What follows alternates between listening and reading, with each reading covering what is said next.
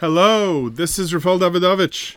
Today is Wednesday, the day that I have been giving Shiurim on the Nevi'im. We have started with Sefer Yehoshua, the book of Joshua, and we are now at chapter 5. Chapter 5 continues with a very interesting consequence of the events of chapter 4. If you remember, we have been focusing on the idea that Yehoshua is not only Moshe Rabbeinu's successor, but he is also the understudy who is endeavoring to accomplish everything that Moshe Rabbeinu uh, accomplished and then to take it to the next level. So now Yehoshua and all of Klal Yisrael, the Jewish people, are now on the west side of the Jordan. And this is the next step. This is what they're all here for. Now, if you remember, they didn't just cross the Jordan, the waters of the Jordan stopped, which had the effect, the same effect, psychologically speaking, on the natives that Kriyas Yamsuf, that the splitting of the Red Sea had, which means that the people were terrified.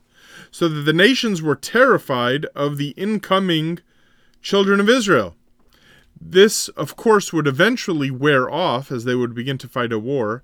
However, on the days immediately following the miraculous crossing of the Jordan, the native kings were terrified enough that the next step in Yehoshua's uh, accomplishments was able to take place, which is that the Jewish people had to be circumcised. During their 40 years in the desert, the Jewish people, with the possible exception of the tribe of Levi, according to Midrashim. They had not been circumcised because of the dangers of traveling in the desert.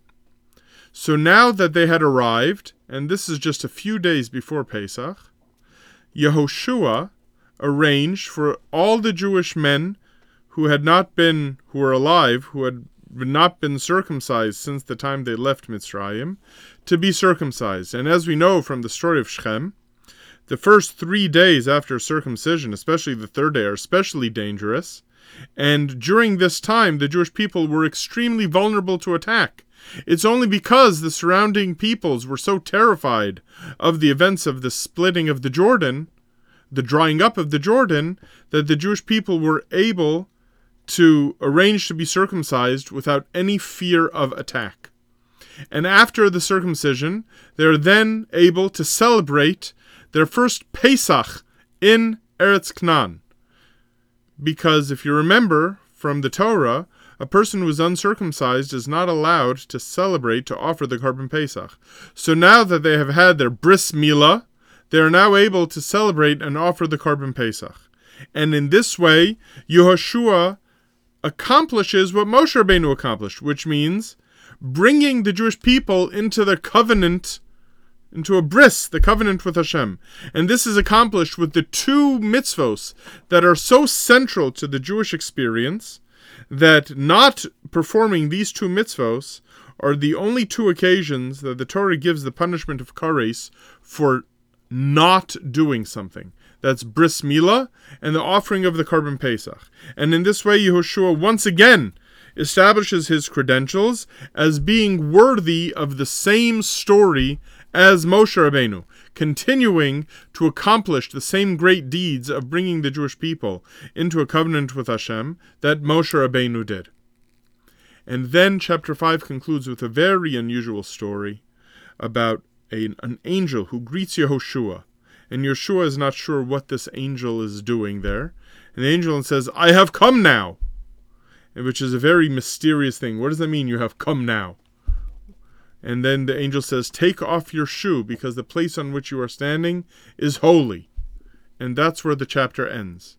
Why do we need these last few verses, this little miniature story here? Because at this point, Yehoshua is planning the conquest of Jericho, Jericho.